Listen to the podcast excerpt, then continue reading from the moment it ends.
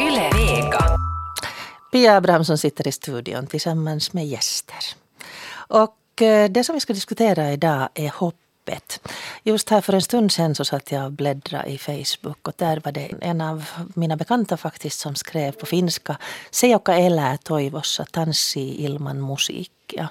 Det vill säga den som lever i hoppet kan dansa utan musik. Och jag ska också citera Lars Björklund, en författare som skriver Det sägs att det sista som överger människan är hoppet. Jag skulle vilja vända på det och säga att människan behöver hoppas på något för att orka leva. Men hur hålla hoppet vid liv när vi ser och hör om allt det hemska som händer i världen? Och är hoppet en känsla eller är det kanske en livshållning?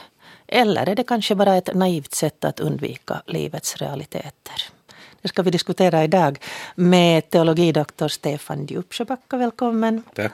Och Mikaela Nyholm, utbildare och coach som själv håller på att utbilda sig till terapeut. Så som du har hört många gånger här i radion, liksom också Stefan, bekanta människor för både dig och mig, tror jag.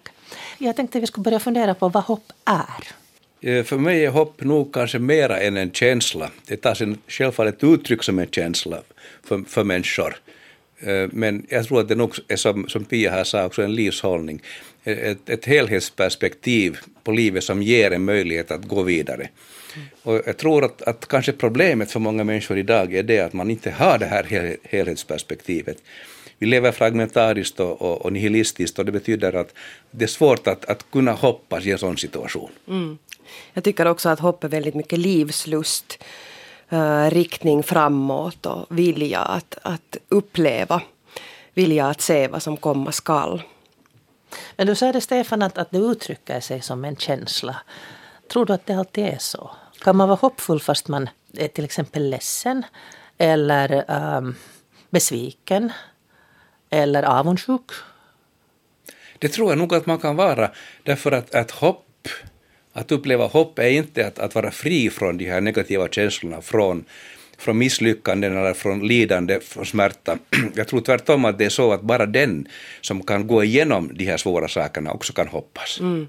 Jag har faktiskt ett, ett eh, riktigt konkret exempel från några dagar tillbaka så jag riktigt reagerade på det. Jag var i simhallen och, och det där äh, råkade höra två äldre damer prata med varandra.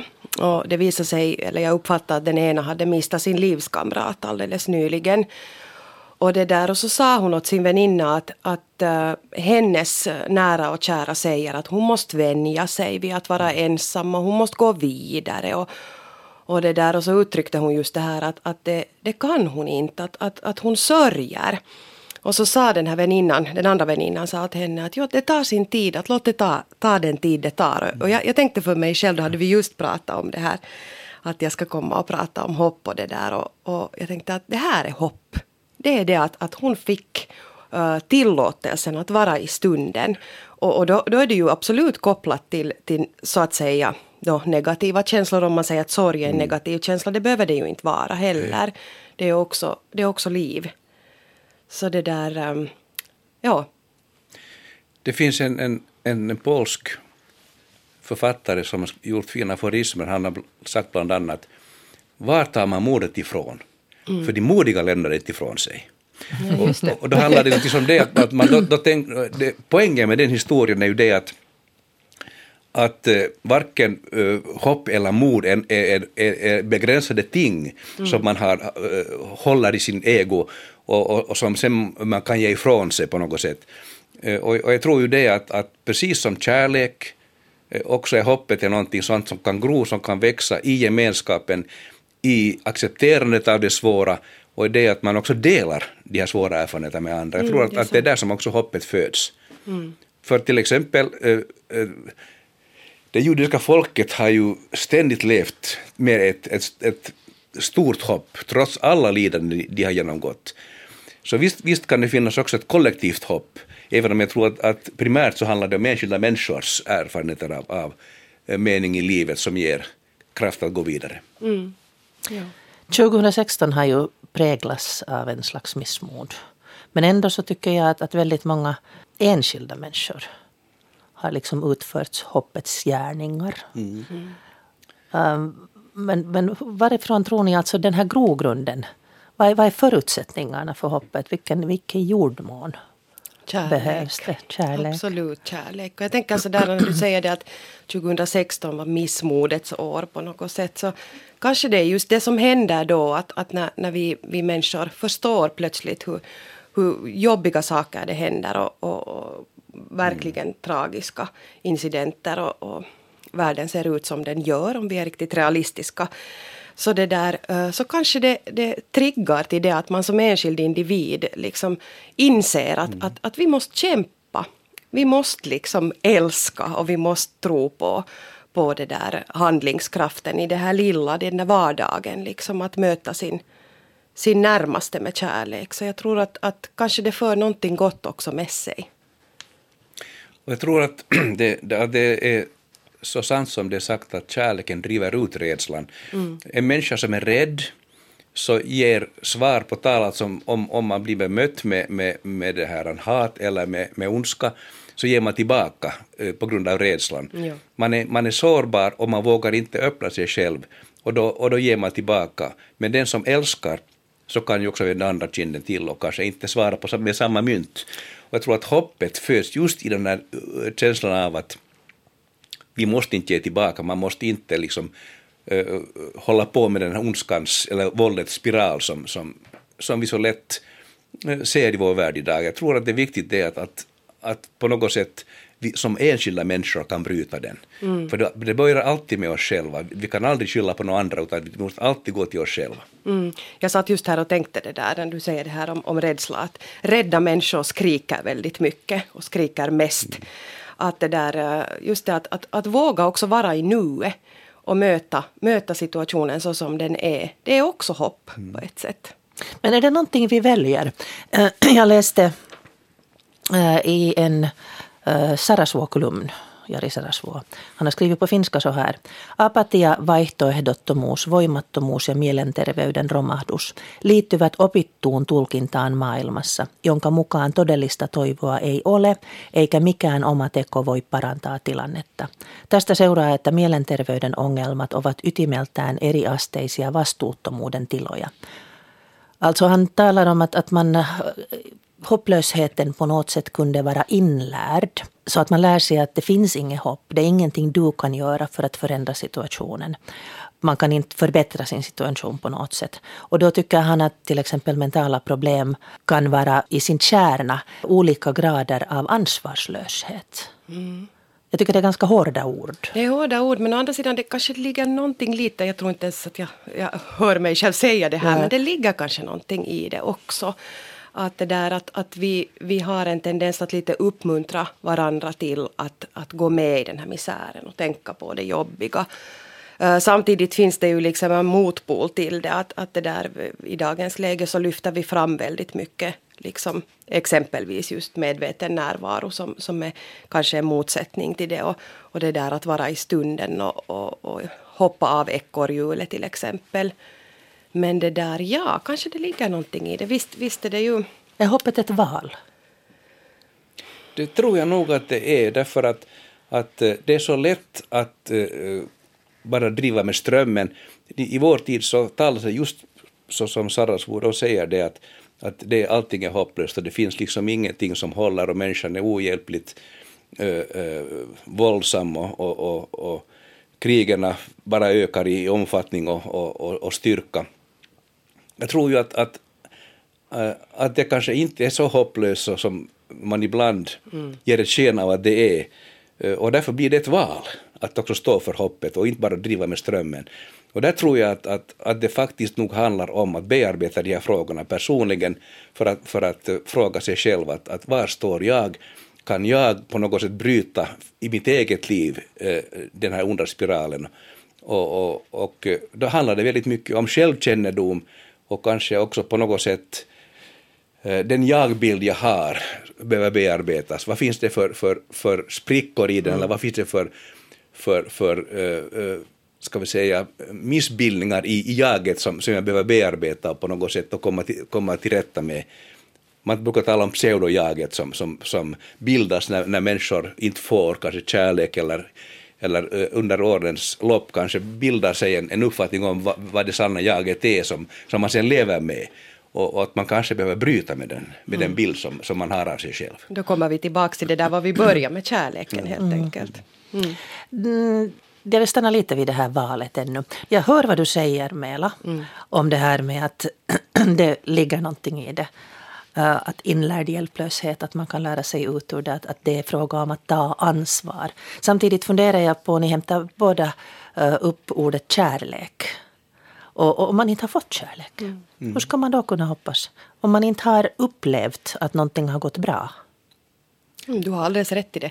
det är liksom, jag tänker sådär att kärleken är också på ett sätt, det här låter lite hårt, men, men kärlek är också ett val vi måste göra. Att det där eh, välja att älska, välja, det är en, det är en aktiv handling också i dag, vardagen. Att, det där, att, att välja kärleken framom om rädsla och framom ondska. Så tror jag det kan vara också så att människor som kanske har vuxit upp i kärlekslöshet aldrig har upplevt att de har varit älskade, accepterade Eh, eh, och har trott kanske att, de, de har, att kärlek är ingenting som, som, som är för dem. Mm. Och sen plötsligt kan det gå upp för dem att de är älskade. Eh, det finns någon som, som, som, som älskar mig och som jag kanske också kan älska tillbaka. Och jag tror att, att kärleken kan ha en förvandlande kraft, att det som man inte har lärt sig så kan man plötsligt få, få del av i den här upplevelsen av att vara älskad. Mm. Vi talar här om att äh, är hoppet en känsla, en slags tanke, eller är hoppet en tanke om att nu blir det bra. Mm. Eller är hoppet någon slags livshållning som man kan välja? Kan man göra det ensam? Kan man gå in i sin kammare och, och, och gräva upp hoppet? Nu blev jag alldeles tyst för jag satt och funderade här att uh, ja och nej. Uh, å ena sidan behöver vi ju för att, för att liksom få den här grogrunden som exempelvis kärlek så behöver vi växelverka med andra människor. Men å andra sidan så är det samtidigt ett, ett så att säga arbete inom Haratas som vi gör själva.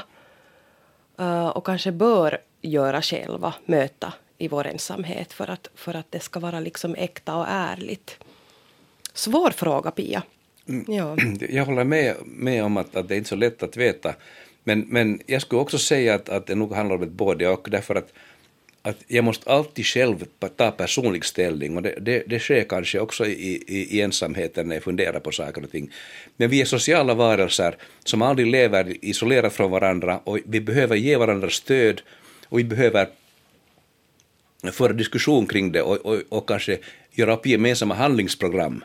Jag tror att det är där som, som också hoppet kan stärkas den process som kanske börjar när jag går till mig själv så kan också stärkas där jag tillsammans med andra får, får, får fundera på samma saker och, och, och, och märka att, att, att, andra också funderar på liknande saker och vi tillsammans ska göra någonting mera. Mm. Mm. Det som ju Sarasvuo säger är ju just det, egentligen det där men ur en annan synvinkel det att, att det där att vi kan eh, också på ett sätt idka, liksom vi kan tillsammans eh, uppleva och börja känna hopplöshet att om, om vi möts och börjar känna hopp tillsammans så kan vi också ha den här atmosfären som Sarasvuo nu då lyfter fram. Att, att vi, det där, eh, vi preppar varandra till att vara hopplösa. Jag tänker på sociala medier nu, mm. ska vi se slutet på året. Det verkar finnas en, ett mönster av att någonting händer och sen blir det, Jonas Jungar talar om, och så vart vi alla upprörda. Mm. Att det blir en sån här då vi uppblåser den här känslan. Tror ni den inverkar måste, måste man liksom stå emot den. Definitivt. Det är så lätt att drivas med mm, i strömmen och, och, och sen kanske inte tänka över uh, vad jag själv egentligen anser. Precis, ja. Jag håller helt med. Jag, jag, tror att det, och speciellt just inom sociala medier, så är det väldigt enkelt. För det också blir en samhörighet att, att åka med i samma. Ja. samma liksom. Är det lättare att välja hopplösheten upp? Jo, därför att det är mycket, man, Eh, det kräver ansträngning att, att, att, att jobba med hoppet. Mm. Uh, hopplösheten den driver man bara med i strömmen för att den finns nog. Mm. Det, då, Sträcka upp händerna. Ja, mm. då, det är inget problem. Det, det, det fungerar alltid. Men, men att, att uh, jobba med för motsatsen, att kunna hoppas, att våga tro på att någonting kan förändras, det kräver uh, arbete. Ja, det tror jag också. Sen är det säkert också en, en en personlig läggning om man säger så. Att, att vi är också personligheter. Vissa har lättare för att, att sådär klichéartat liksom, verkligen Och ha talar om lättare för att tänka. personer. Ja, har ett optimister ljust och pessimister Ja. helt enkelt. Ja. Vi har pratat om att hopp skulle kunna vara ett val och att hopp är en livshållning. Jag ska citera några ordspråk. Kurt Narvesen säger att hoppet är passivitetens syster. Alfred Nobel har konstaterat att hoppet är naturens slöja för att dölja sanningens nakenhet. Och Nietzsche säger det ännu kraftigare. Hopp är det värsta av ondska för det förlänger människans lidande. Är hoppet en illusion? Är det bara ett sätt att försöka hålla sig flytande under det här livslånga lidandet som jag tänker att det livslånga lidandet är ju liksom ett, ett begrepp som är, som är väldigt depressivt betingat. Och samtidigt så, så det där eh, så är det ju klart att, att eh, precis som du sa Stefan, så hopplösheten och, och, och det tunga lidandet hittar vi. Vi behöver inte gå långt så, så inser vi att det är sant.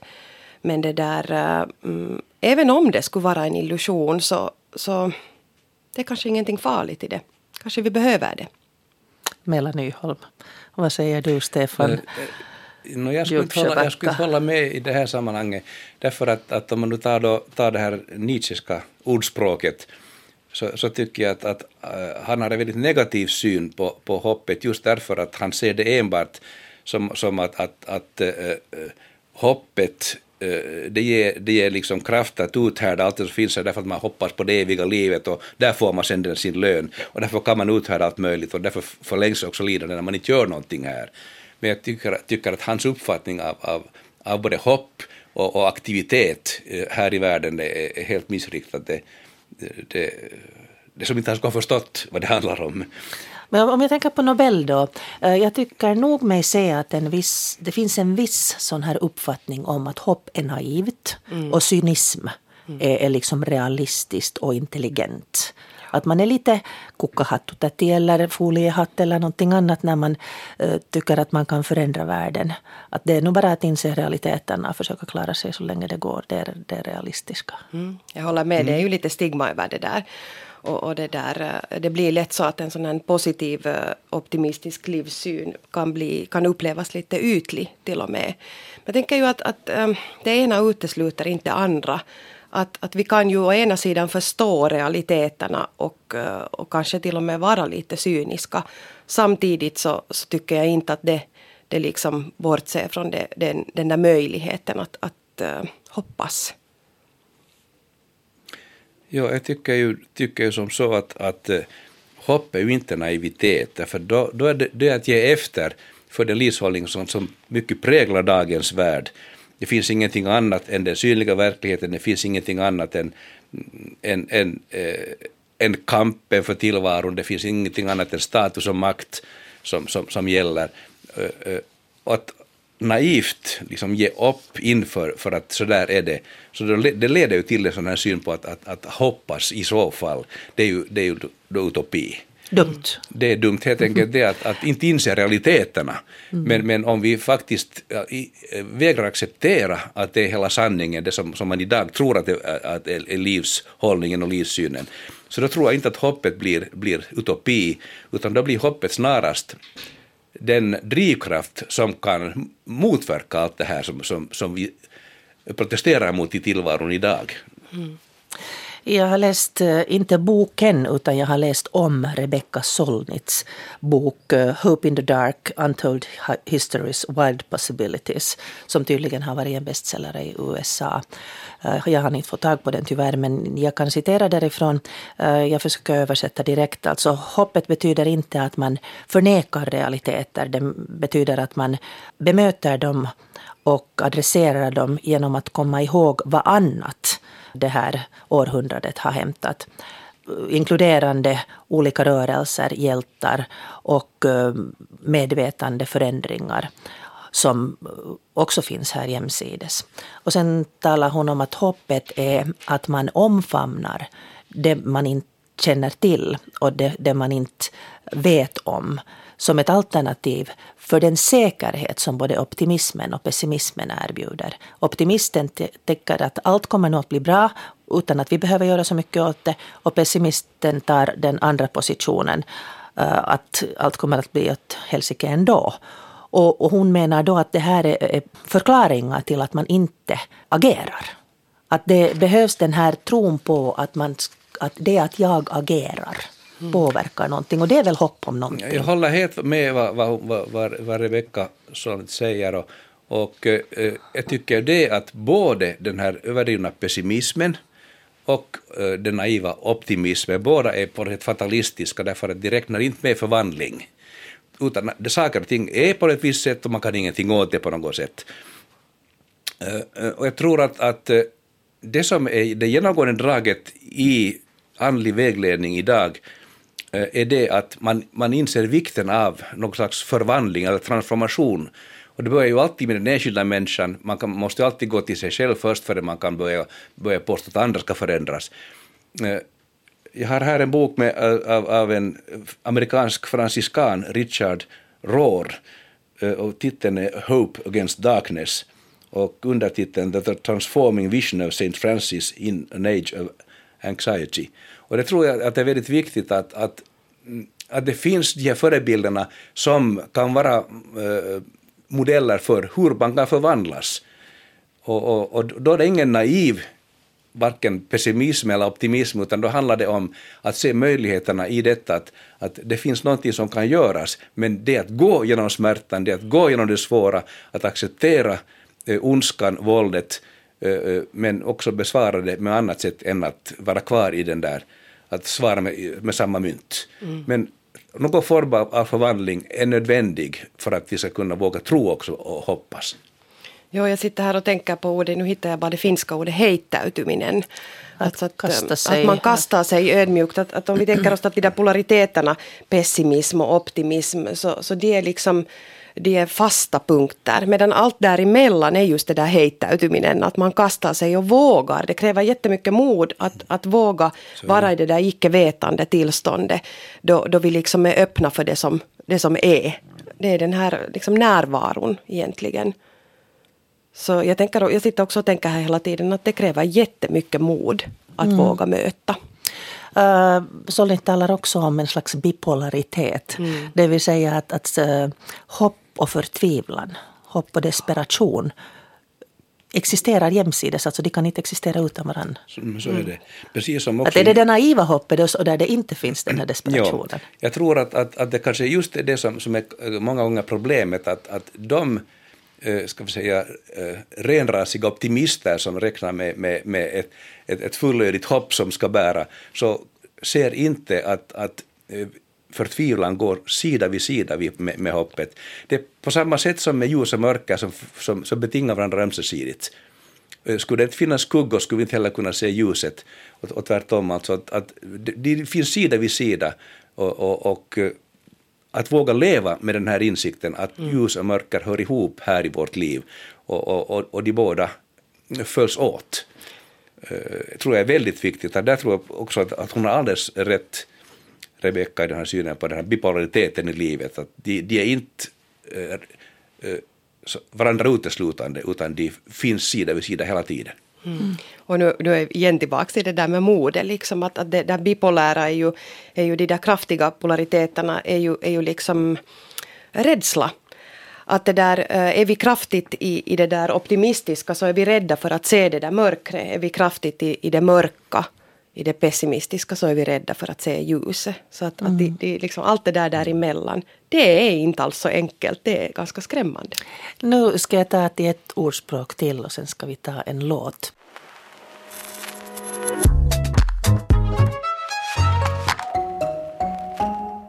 Det uppstår tomhet där hoppet dör, sa Leonardo da Vinci. Och här i studion lyssnade vi just på Red Red Wine som i sig är en ganska livsbejakande melodi eller låt. Men det finns ett utbrett drogproblem i världen. Det finns uh, utbredd alkoholism, till exempel här i Finland. Det finns en otroligt stor användning av depressionsmediciner. Ser ni, Mela Nyholm och Stefan Djupsjöbacka, att det skulle kunna ha någonting med hopplöshet att göra? I högsta grad. Definitivt så är det. Ja. Tappa tron på. Där man inte uh, ser mening och, och, och ljus framåt och, och, och, och enbart tomhet, så där måste man fylla ut det med någonting.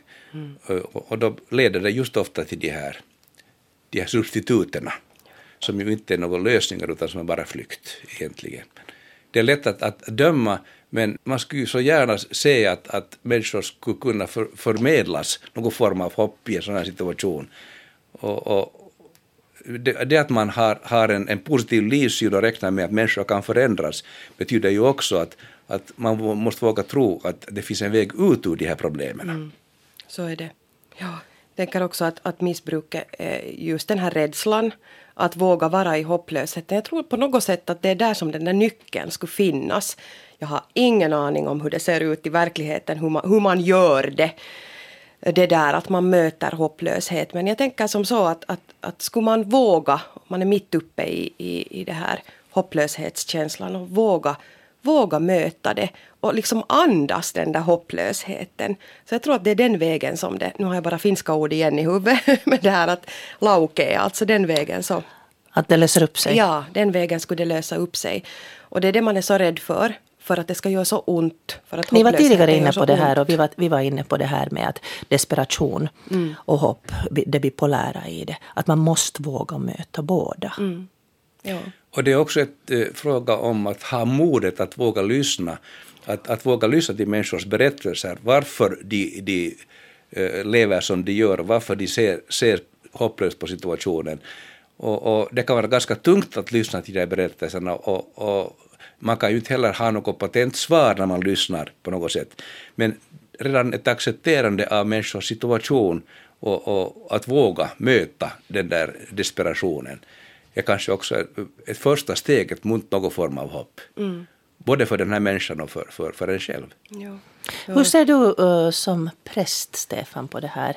Um, hopp är ju någonting som, så vitt jag ser det, finns som del i alla religioner. Jag vet inte hur det är med buddhismen eller hinduismen. Det är så att man strävar till den här intigheten. Men, men hoppet är väl liksom alla, all tro så länge vi har levt som, som människor så har, har på något sätt försökt ge hopp, även då när man försökte uh, blidka stenar och träd? Jo, det, hoppet är nog en, en väsentlig del av, av all religionsutövning och all, all tro. Uh, Men det är inte ett hopp då, då vi var inne på det här att det naiva hoppet som, som utestänger mörkret? Nej, och ofta har man ju den uppfattningen att, att tron utlovar ett himmelrike och så då kan man stå ut med vad som helst här efter som man ändå får det Eh, vilket då leder just till den passiviteten som, som Nietzsche ger uttryck för.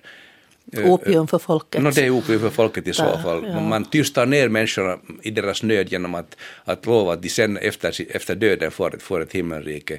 Men, men äh, äh, hoppet gäller ju faktiskt det här livet. Och, och, och, därför är det viktigt att, att hoppet kan förmedlas i den situation som man befinner sig och inte blir en flykt undan, undan det svåra. Och, och det här som jag tror att den här förvandlingen eller transformationen är viktig därför att, att, att i möte med den verklighet som, som människan lever i, som, som vi alla ser också av, av, av mörker, eh, betyder att vi integrerar de här sakerna också i vår egen eh, eh livshållning. Och, och, och, det är där som, som de här går, går sida vid sida, alltså hopplösheten, desperationen och hoppet, därför att, att, att så, sånt är livet och, och, och acceptera realiteter, att säga att de här går sida vid sida. Och endast i den insikten kan också hoppet födas. Mm. Ja, eh, jag sitter och funderar här att, att, att vad händer sen när man, när man insjuknar? Att, att hur, hur liksom, vad gör du till exempel när du träffar en människa som, som är, är insjuknad i den här desperationen? Så, så det här är ändå liksom teoret, på ett teoretiskt plan. Att, att, att vad betyder det sen ändå för den enskilda människan som är desperat, som är mitt mm. uppe i det Jag måste få berätta, jag läste en, en där vetenskaplig text som handlar om hur man i, i vården kan integrera tro, hopp och kärlek. Och där talades det om att eh, patienten behöver då strategier för att klara sin livssituation och det synliggörs det här hoppet genom att man främjar både den fysiska, psykiska och sociala integrationen och samtidigt stärker då patientens autonomi. Och man planerar den här vården tillsammans med patienten och med teamet. Och hoppet stärker då patientens funktionsförmåga. att det tycks liksom finnas i vården också det här ordet hopp. Och det, det är ju säkert, det, det vet vi ju att, att man tillfrisknar betydligt bättre eller Mm. mår betydligt bättre under sin sluttid. Om Vi talade här just faktiskt före vi kom in i studion Ja. med Stefan om det här Antonovskis tankegång om, om det här salutogena och patogena förhållningssättet inom vården. Att, att förhåller vi oss patogent så utgår vi ifrån sjukdomen. Att nu, nu, nu har jag då benet av och nu kan jag inte gå. Och det är det som är, är liksom, det fokuserar vi på. Medan det salutogena handlar om att, att det där, trots att jag har benet av, vad kan jag göra? Att ha meningen. Ja. Viktor Frankl Ja. skrev ju och efter koncentrationslägren Mm. om de som överlevde var de som på något sätt kunde se en mening i allt. Är det, är det meningen som är hoppet då? Behöver man känna en mening för att kunna känna hopp? Jag, jag tror då att de väldigt uh, ofta är nära sammanbundna, med alltså meningen och hoppet. Eh, Men jag tänkte på det här, den, den fråga du ställde, vad man, vad, man, vad man gör när man möter människor som, Ja. som lider och har det svårt och, och, och, och kan försöka på något sätt signalera, ge något hoppets signaler. Eh, Då är det viktigt att man inte har den här synen att, att att eh, religionen kan fixa allting, tron gör allting eh, möjligt, alltså att, att, att då blir du frisk bara du tror. Det är ju också en slags naiv, naiv inställning och, och, och, och man hjälper ju inte människor att, att säga att, att, att om du tror tillräckligt så blir du frisk och blir de inte friska så är det fel på deras tro sen, eh, som de själva upplever det. Men, men eh, det är ju inte, inte här heller fråga om en, en naiv syn på, på, på hoppet, utan, utan mitt i det svåra så finns det kanske ändå en möjlighet att förmedla någon form, inte så att, att sjukdomen skulle ge mening åt, åt livet, men att trots sjukdomen kan det finnas liksom någonting som ger mening åt det hela. Eh, Så att, att det är nog att balansera, att gå på lina egentligen, men, men, men eh, det handlar ju om att lyssna och försöka först, få den här människan att förstå att, att man kommer inte med några patentlösningar, men, men man finns till hands, man finns där för att, att, att, att, att försöka förstå och lyssna. Och, och den, den hållningen är kanske också en viss mening hoppingivande. Jag upplever alldeles samma sak i mitt klientarbete eh, med, inom coaching och, och, och terapisessioner. Så just det att, att det där lyssnande är, är det där hoppet. Att jag bara är. Och, och den andra får, får så att säga öppna Är det, en, sig. är, och, är det ett sätt att hjälpa att komma till den här hopplösheten? Att kunna vara i den? Du sa att kunna andas den Mm. för att den ska lösa upp sig. Jag kan ju inte överföra mitt hopp till en annan människa. Utan det enda jag kan göra är att aktualisera situationen så att människan i sin egen situation kan se någonting sånt som också gör att hoppet föds hos henne. Precis. Att, eh, det är ju inte en, en här överföring på något sätt att, att, att, att jag genom det jag säger eller gör kan överföra hopp till den andra. Eh, eh, Det är ju också en naiv syn att man skulle kunna ha sådana såna resurser, vark- varken som terapeut eller som, som präst. Det är ju det som man ofta vill göra då man träffar en människa som är desperat. Så man vill liksom ge av sitt hopp, ge Ja, av och vad, sin vad tro. berättar det om oss? Det berättar just det att vi är rädda för att höra om hopplösheten, för det klingar i oss själva. Vi identifierar, det finns liksom någonting som händer i oss, vi speglar den där obehagliga känslan av hopplöshet. Så om jag upplever att du Pia är hopp, har hopplöshetskänslan så gör jag ju allt för att inte behöva möta det. Och jag tänker på de här damerna där i, i, i det där omklädningsrummet. Att, att eh, den här kvinnans väninnor som, som tycker att, att nu ska du komma över din, din livskamrats eh, Livet går död. vidare. Livet går vidare. Så det handlar ju mister du en står det tusen Precis, det handlar ju bara om det att de själva är rädda för att Mm. möta det som gör ont. Och det tänker jag just liksom uh, refererande till det vad Stefan sa, Mm. det där med att lyssna och i, i olika typer av, av liksom klientarbete och överhuvudtaget som medmänniska. Att våga möta det som är. Varför är vi så otroligt rädda Mm. för exempelvis hopplöshet? Kristoff skriver, hej, enligt min mening så måste man aktivt välja hopp. Men ens förmåga att göra det beror på ens bakgrund, kärlek, tidigare erfarenhet etc. samt på kommande feedback. Hoppet ska leda till handling, utan det blir det den slöjan som ordspråket pekar emot. Hopp som drivkraft för handling kräver en aktiv inställning. Ja, det tror jag nog är alldeles sant. Att, att, att hoppas är nog att faktiskt mobilisera krafter. eh, som inte är lätt att ta till sig, som, som man inte bara kan samla så här på, på, på hög, utan, utan som kräver mycket arbete och, och lång tid. Och vi är rädda för de här processerna därför att de tar sin tid. Vi är vana med, med, med snabba klipp i vårt samhälle och räknar med att, att allt ska lösas på en gång och inser inte det att, att alla de här processerna, eh, sår som ska läkas, eh, kärlek som ska förvandla, omsorg som ska, ska ge liv, allt det här tar sin tid. Det tar... Är det det som är den där livshållningen då? Jag tror att det handlar om det, att, att, det... att också våga gå in i de långsamma processerna som, som, som allt det här innebär. Jag tror det där med hoppet, liksom, det är farligt just det där, jag talar nu med den där depressiva människans röst, att, att det där um, pratar man hemskt mycket om att det är en aktiv egen handling så, så den som inte orkar och inte har förmåga i stunden att mm. aktivt välja hoppet så känner ju ännu mera skuld då. Mm. Nu ska jag citera, ursäkta min dåliga engelska, men jag måste läsa ur det. Det är alltså fråga om Rebecca Solnit igen. The stories we tell ourselves about our public past shape how we interpret and respond to and show up for the present. The stories we tell ourselves about our private past shape how we come to see our personhood and who we ultimately become. The thin line between agency and victimhood is drawn in how we tell these stories. Mm. Alltså um, de historier vi berättar åt oss själva om vår allmänna samhälleliga förgångna, de formar hur vi förstår och svarar på och uh, show up, alltså ställer upp för, mm. för framtiden. Och likadant de historier, de storyn som vi berättar åt oss själva om vår privata historia, de, de formar hur vi kommer att uppleva vår personlighet och hur, som vi på riktigt uh, blir.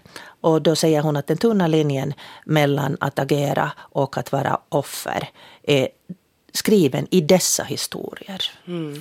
Jag tror att ett av, av huvudproblemen uh, i, i vår tid är historielösheten.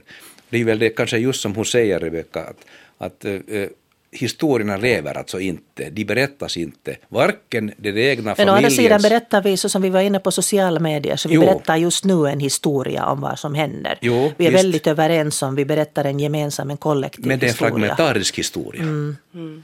Och, och, man brukar ju då säga som, som, som vi vet att, att i postmodernismen så de stora historierna, eh, berättelserna döda, de som tidigare gav liv kommunismen till exempel som, som historia har, har, har fallit. Tron.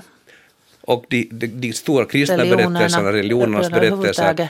De här som liksom gav uttryck för någon slags kollektiv mening, uppfattar jag det rätt? Och, jag tror ju det att, att, att, att endast när vi kan relatera vår egen personliga historia, vårt eget lands historia till de här större berättelserna så, så kan vi också se någonting hoppfullt i det. För, för så länge historiefragmenten flyter omkring fritt från varandra utan, utan sammanhållande band så, så är också desperationen där. Mm. Jag kopplar igen till Antonovsky när han talar om känsla av sammanhang. Det är ju det du pratar om, just mm. att känna att man hör någonstans, en sån här tillhörighet. Samtidigt så, så vill jag lyfta fram det att, att uh, det finns en sån här amerikansk, uh, riktigt en sån här populär eh, coach eh, som det där som kanske till och med uppfattas lite som ytlig men, men det där Byron Katie och personligen så tycker jag det som är spännande med henne är att, att hon, hon eh, lyfter fram just det här att vem är du utan din story? Att egentligen motsatsen till det där, att, att våga vara i det där som jag sa tidigare, det där icke-vetande tillståndet. Att vem är du då? Och jag tror att, att eh, mycket av till exempel, nu tänker jag på depression exempelvis, att, att det där berättar du står inför dig själv om den depressiva livshistorien så blir den en sanning. Och det där att våga just igen komma, komma till det där icke-vetande tillståndet, att, att det där, vem är jag utan allt det där? Samtidigt förstås kunna koppla till att, att du hör någonstans. Mm. Jag kommer till en, en gammal historia en gammal mytologi, det vill säga Pandoras ask. Som då är känd för att då hon inte kunde stå emot sin nyfikenhet, Pandora, så öppnade hon asken och släppte ut all världens bekymmer och förtvivlan. Före det hade människorna varit lyckliga. Det finns då en berättelse om att, att underst i asken så fanns det en liten fjäril eller fågel som hette Elpis och det var hoppet. Hur kan vi öppna asken som Pandora gjorde en gång till och släppa ut hoppet? Hur kan vi ha och bygga ett hopp i en tid som känns på många sätt hopplös? Den där fjärilen eller den där fågeln, Elpis, eh, vad vi nu vill kalla den då, den finns ju redan nu, den finns. Men det är bara det att vi kan inte höra fåglarnas sång. Eh, och det skulle ju för oss gälla att, att öv, uppöva vår förmåga att lyssna till, mm. till uh, den här hoppfulla fågeln som sjunger. Och jag tror att det väldigt mycket har att göra också med, med det att, att i vår tid har vi också förlorat förmågan att förundras. Allting blir trivialt, allting blir förklarat. Det finns, och, det finns liksom inte mer än någon möjlighet att, att kunna förundras över, över, över de stora saker som, som, och de små saker som, som vi upplever i tillvaron. Att vi har blivit liksom döva för de här ljuden och blinda för, för de här fenomenen som finns omkring oss. Och, och, och, och här handlar det igen om den här självkännedomen, att kunna uppöva sig själv till att upp, upptäcka både de här ljuden och de här signalerna. Det finns någon som har sagt också att hoppet är som en, en, en katt i mörkret. Det enda man ser är, är kattens blänkande ögon som påminner om att det finns ljus någonstans. Mm. Och, och, det är kanske just det här som, som kan motverka den här fatalismen eller den här desperationen eh, som kan bli total när man tycker att det finns inget som, som tyder på ett hopp. Därför att vi, vi hör inte de signaler som finns. Är det också en aktiv handling? Är det också någonting man ska välja? Att gå och söka, söka hoppet, man söka måste, ljus? Man måste uh, välja att, att börja lyssna. Det måste man göra. För, för, för, för uh, jag tror inte att man bara kan lyssna med tillfällighet, för då förstår man inte vad det handlar om. Man måste också våga vara liksom småskalig. Det vill säga att, att våga vara i det där lilla. Att inte alltid liksom tänka stor, större, störst. Mm. Utan att, att jag kan inte vara här världen. i stunden. Ja, vara här i stunden och jag kan göra, göra den här stunden bra så gott jag kan i den här miljön och, och den här utgångspunkten. Ja, vad ska vi hoppas på? Vi har talat om hopp nu i snart en timme, men vad ska vi hoppas ja, på? Jag skulle vilja säga bara med ett enda ord, kärlek. Jo, jag också faktiskt. Det där låter som om det skulle runda av diskussionen ganska bra. Vi har talat om hopp och uh, hopplöshet och på något sätt om jag kan binda ihop det om jag har förstått det rätt så finns inte det ena utan det andra utan vägen till hopp är att också se det hopplösa men inte låta sig slås ner av det. Mm. Och det är endast kärleken som kan bryta våldets spiral. Ja. Och mod och mod. Mm. Det ska vi ta en annan gång för att det tror jag att det är en essens det också. Jo. Mikaela Mela Nyholm, tack för att du tack kom hit. Mycket. Stefan Djupsjöbacka, tack och för den här diskussionen. Och gott nytt år till alla. Gott, gott nytt år och nya möjligheter. Ja.